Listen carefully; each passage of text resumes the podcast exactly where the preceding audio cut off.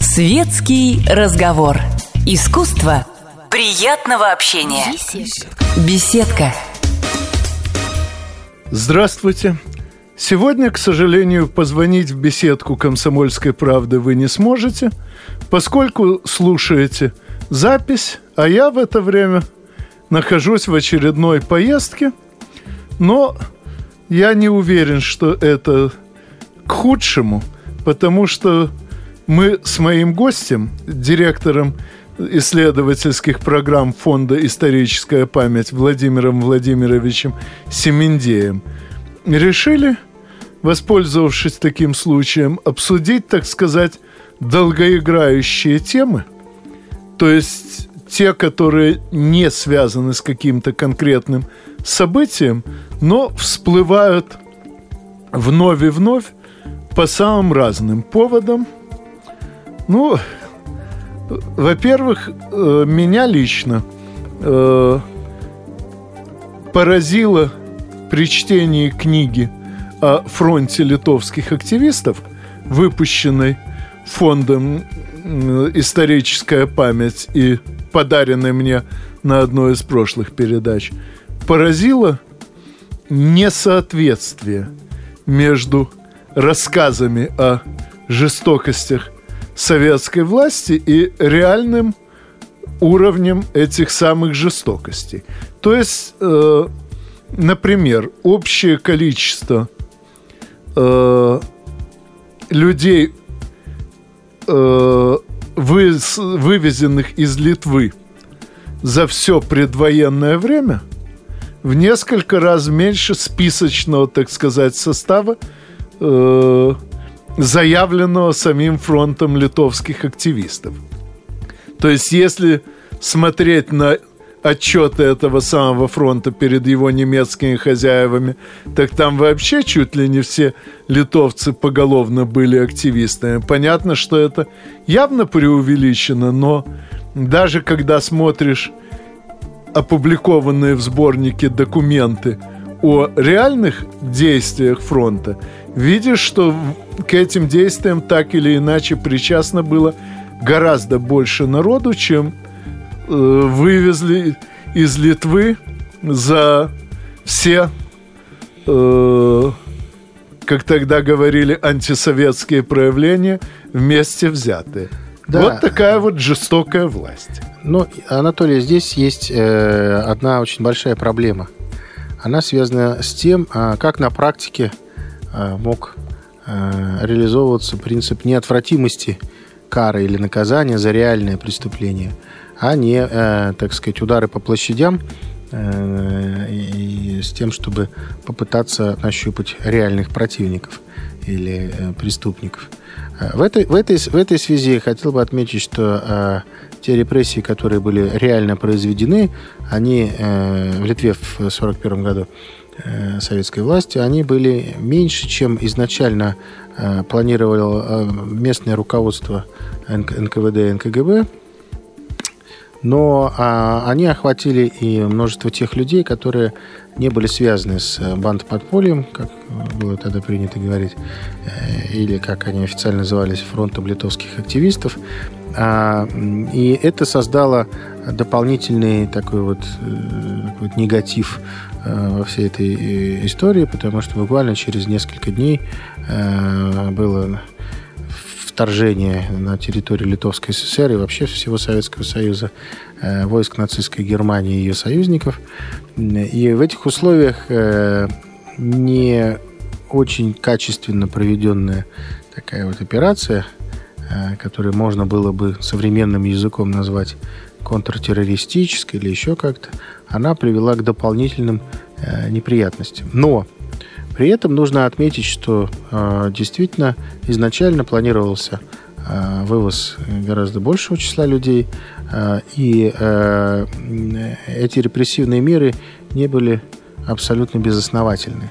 Э, другой вопрос, что реальное состояние органов безопасности было не столь четко отточено и подготовлено для выполнения тех функций, которые требуют большой интеллектуальной нагрузки, серьезной вербовочной работы и так далее.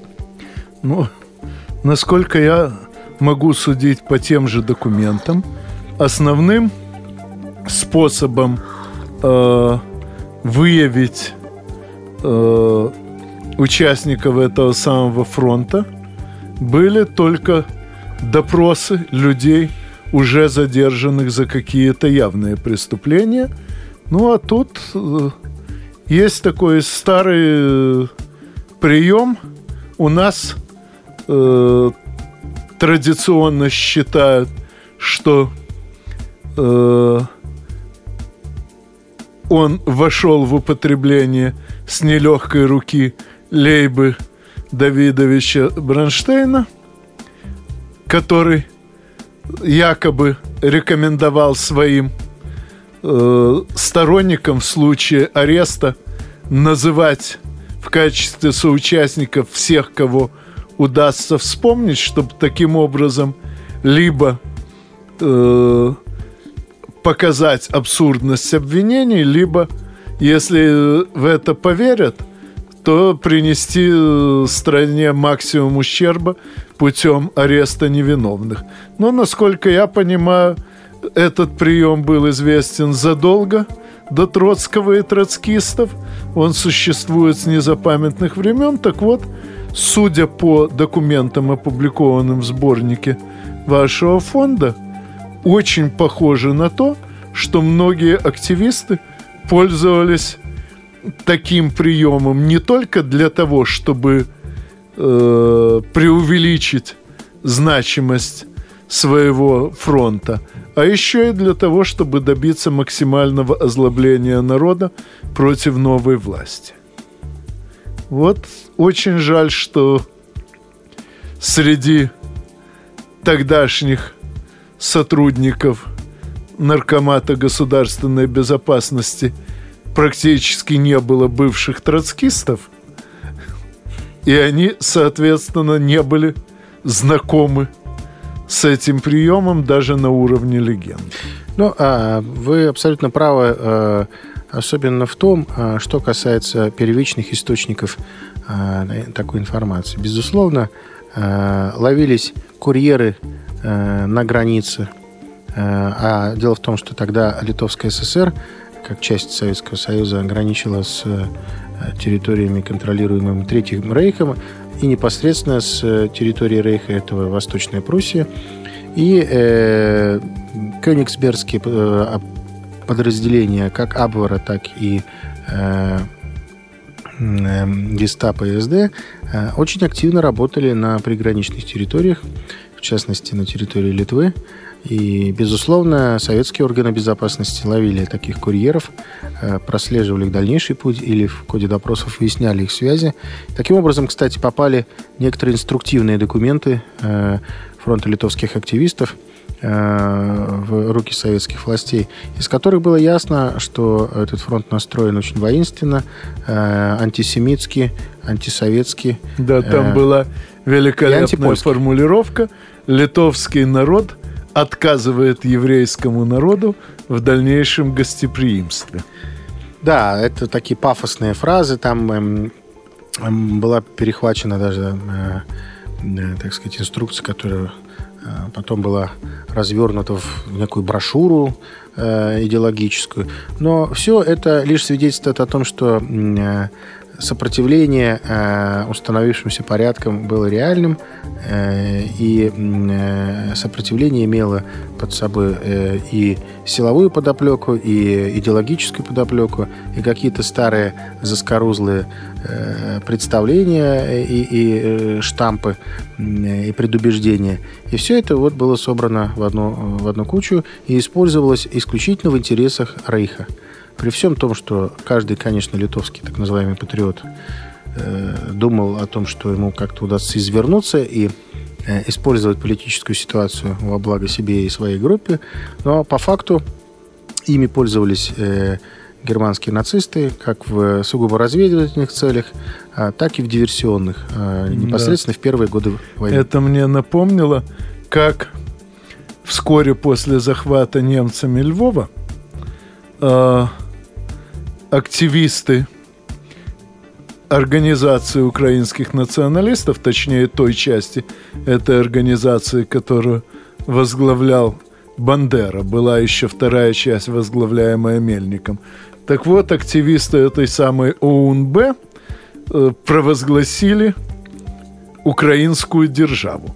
Причем, что характерно, они даже не пытались давать отсылки э, украинской государственности, существовавшей в период гражданской войны, потому что ну, там были совершенно очевидно то марионетки немецкие, то марионетки польские, то ничьи не марионетки, а просто самозванцы вроде знаменитого Центрального совета, Центральной Рады, куда собрались люди вообще никем не избранные э, и никого, кроме самих себя, не представляющие. Так вот, на эту державу бандеровцы ссылаться не стали, а просто провозгласили новую украинскую державу, естественно, идущую рука об руку с Германией ко всеобщей победе над москалями и коммунистами. Вот. Немцы отреагировали совершенно однозначно. Они поинтересовались душевным здоровьем авторов этого акта. Пару человек даже отправили в концлагерь Маутхаузен, точнее в, гостиницу при концлагере. Была там такая замечательная гостиница, где содержалась чуть ли не сотня различных политических деятелей со всей Европы, э, с которыми немцы в данный момент не хотели иметь дело, но рассчитывали использовать их в дальнейшем. Так вот, в этом самом в этой самой гостинице при концлагере э, жил, среди прочего, и сам Бандера пару лет, в связи с чем его нынешние последователи провозглашают его борцом против нацизма, э, попавшим за свою борьбу в концлагерь и неимоверно страдавшим там. Так вот, тут, насколько я понимаю, было то же самое. Э, литовские активисты рассчитывали, что им удастся провозгласить свое государство. Более того, в вашем сборнике есть документы их переписки с немцами по этому поводу. Унизительные, на самом деле, если внимательно ее прочитать. Это да. Мол, мы очень просим позвольте нам хоть сделать вид, что мы да, да. независимы. Э, на что немцы им ответили, что если В этом такой... нет никакой необходимости. Да. Да, к сожалению, э, действительно, э, эта история одновременно как печальна, так и очень поучительна. Попытки добиться изображения каких-то уступок со стороны Третьего Рейха, они были изначально обречены на неосуществимость. В том числе и потому, что сам Третий Рейх и гитлеровская власть – это как раз презрение э, любых формальных необходимостей, э, связанных с международными обязательствами, э, и презрение к э, тому принципу, который называется «милость к падшим». Э, это все э, суть э, элементы Ну, примерно так же, как сейчас американцы отказываются давать кому бы то ни было, какие бы то ни было обязательства. Ну, все-таки, но об этом э, есть, мы поговорим. Есть, да, разница, но об этом но... мы поговорим э, после рекламы. Надеюсь, что вы не переключитесь. Реклама это быстро. Мне нравится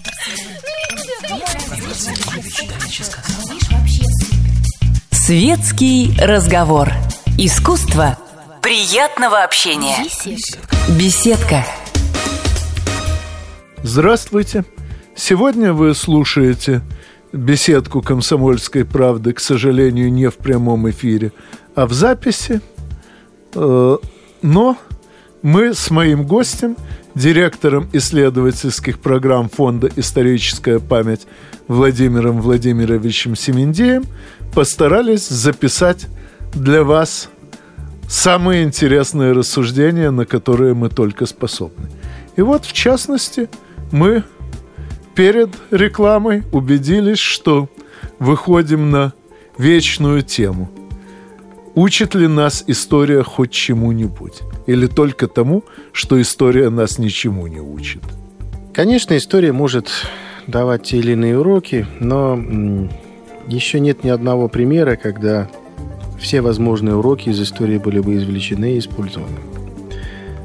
Очень важно, когда правители э, понимают значимость э, исторической науки, воспринимают ее не просто как перечень рассказов о прошлом, а как кладезь мудрости, э, в том числе и мудрости принятия тех или иных политических решений. Потому что суть политики, э, она не, не менялась многими веками.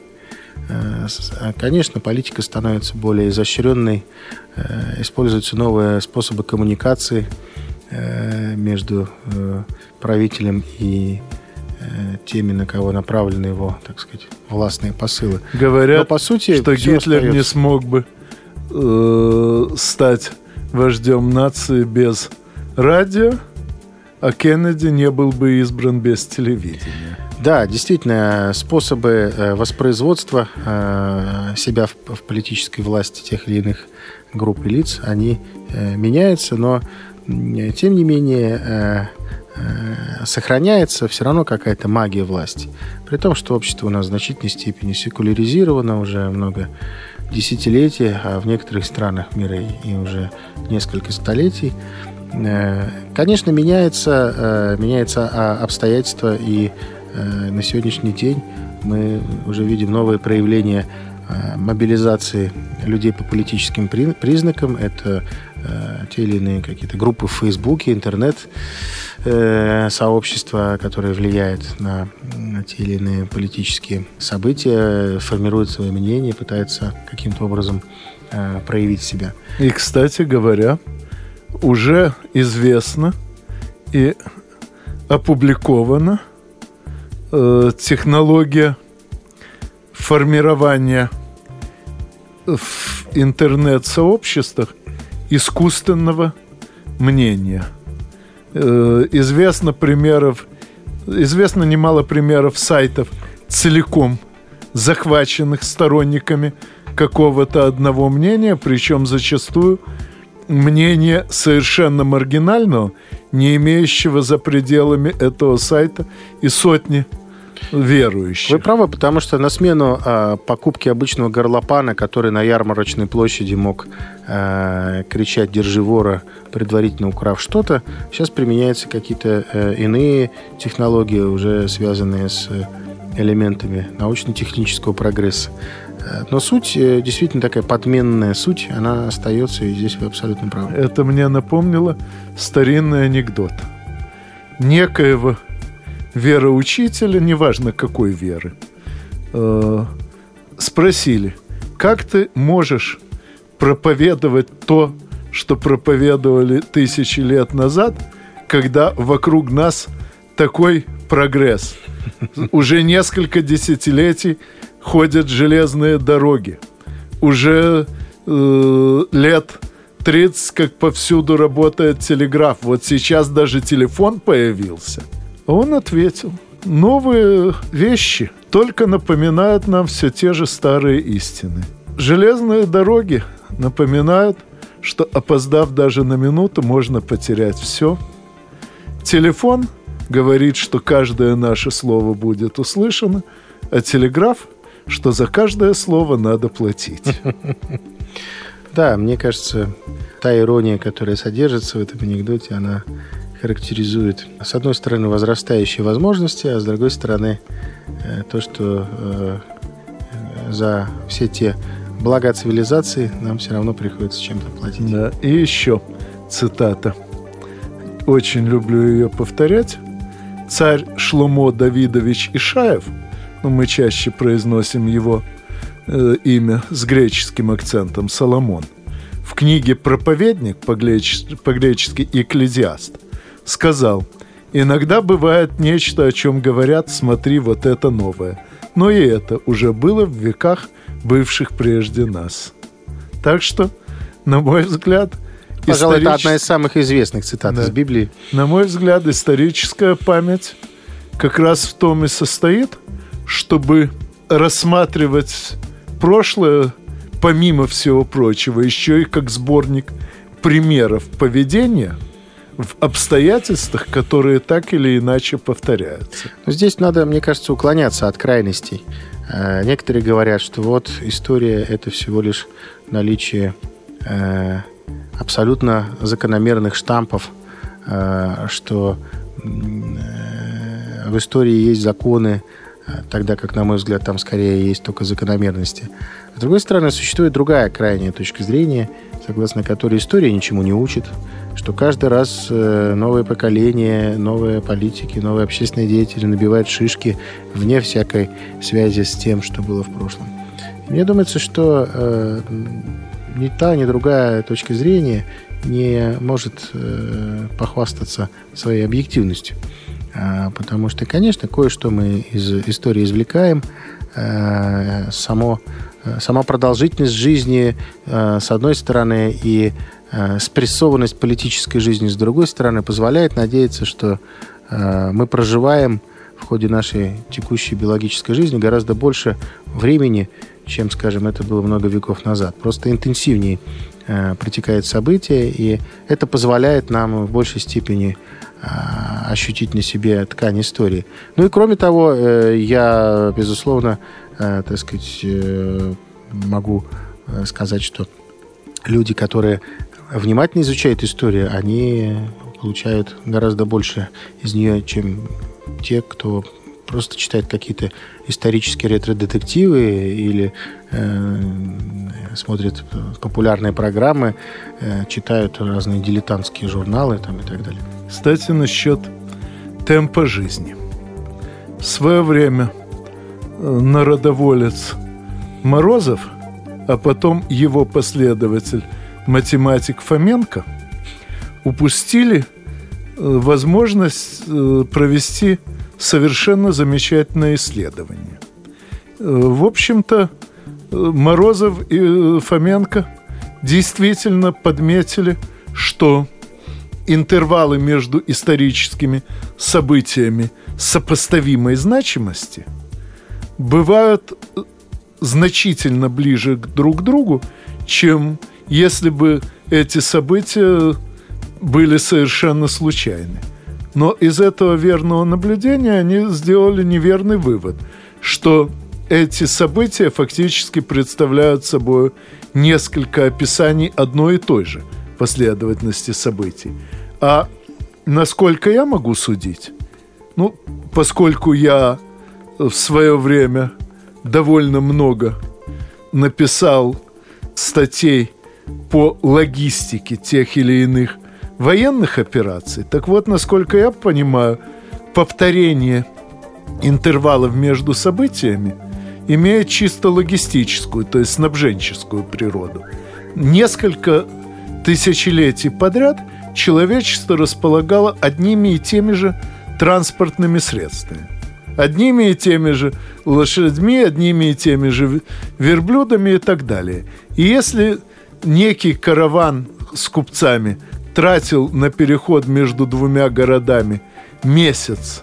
За две тысячи лет до нашей эры, то и в первом тысячелетии нашей эры он тратил на этот путь тот же самый месяц – если военный поход э, из столицы одного государства в столицу другого занимал два месяца, опять же, в том же втором тысячелетии до нашей эры, то и в первом тысячелетии нашей эры поход занимал ровно столько же времени. Соответственно, и войны развивались примерно одинаковыми темпами, и торговые дела и вообще вся жизнь шла примерно одним темпом, и поэтому события, определяемые вот этими транспортными возможностями, тоже повторялись по времени значительно чаще, чем если бы они вообще ни от чего не зависели. И насколько я понимаю, главная проблема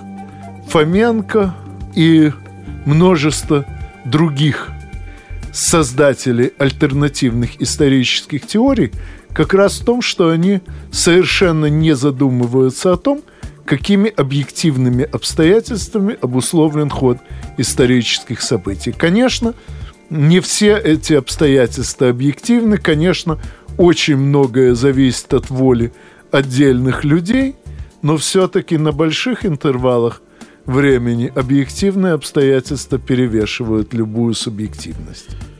Да, действительно, еще раз хотел бы обратить внимание, и э, вот Анатолий это лучше многих знает, что история это не физика, а в истории есть закономерности, но нет жестких законов абстрактных. Хотя э, непременность некоторых условий э, историко-географического, климат, климатического порядка, она, конечно, очень важна и действует в течение десятилетий, а то и столетий, ну, при всей изменчивости климата. Ну, например, в условиях, когда э, просторы России э, многие были покрыты лесами, то главную э, роль плане, в плане транспортных артелей играли реки. И, естественно, если мы берем это прежде всего во внимание, то с учетом этого нужно строить и реконструкцию заселения тех или иных территорий, хозяйственной деятельности и так далее. Наоборот, когда уже появились дороги, э, ситуация менялась, и это, конечно, тоже очень серьезно сказывалось на развитии э, исторической ситуации. Ну, возвращаясь к нашей основной теме, попробую подытожить. Э, историческая память нужна нам в первую очередь для того, чтобы выбирать сейчас варианты действий и пути движений. И это такая сыворотка от глупости. Да. И закончу цитатой из знаменитого мастера политических афоризмов, ну и, конечно, не только мастера политических афоризмов, Отто Эдуард Леопольд Карл Вильгельм Фердинандович э, граф фон Лауенбург князь фон Бисмарк und Шонхаузен сказал, только дураки учатся на своих ошибках. Я предпочитаю на чужих. И пусть наша историческая память позволит нам учиться на чужих ошибках и поменьше делать собственных. Я надеюсь, что еще не раз приглашу Владимира Владимировича Семендея в эту передачу, поскольку история неисчерпаема – а с вами мы, как всегда, услышимся через неделю в беседке радиостанции «Комсомольская правда». Спасибо. До свидания. Горячий кофе, светский разговор, интересные персоны, хорошая компания, беседка, уютное место для душевного разговора.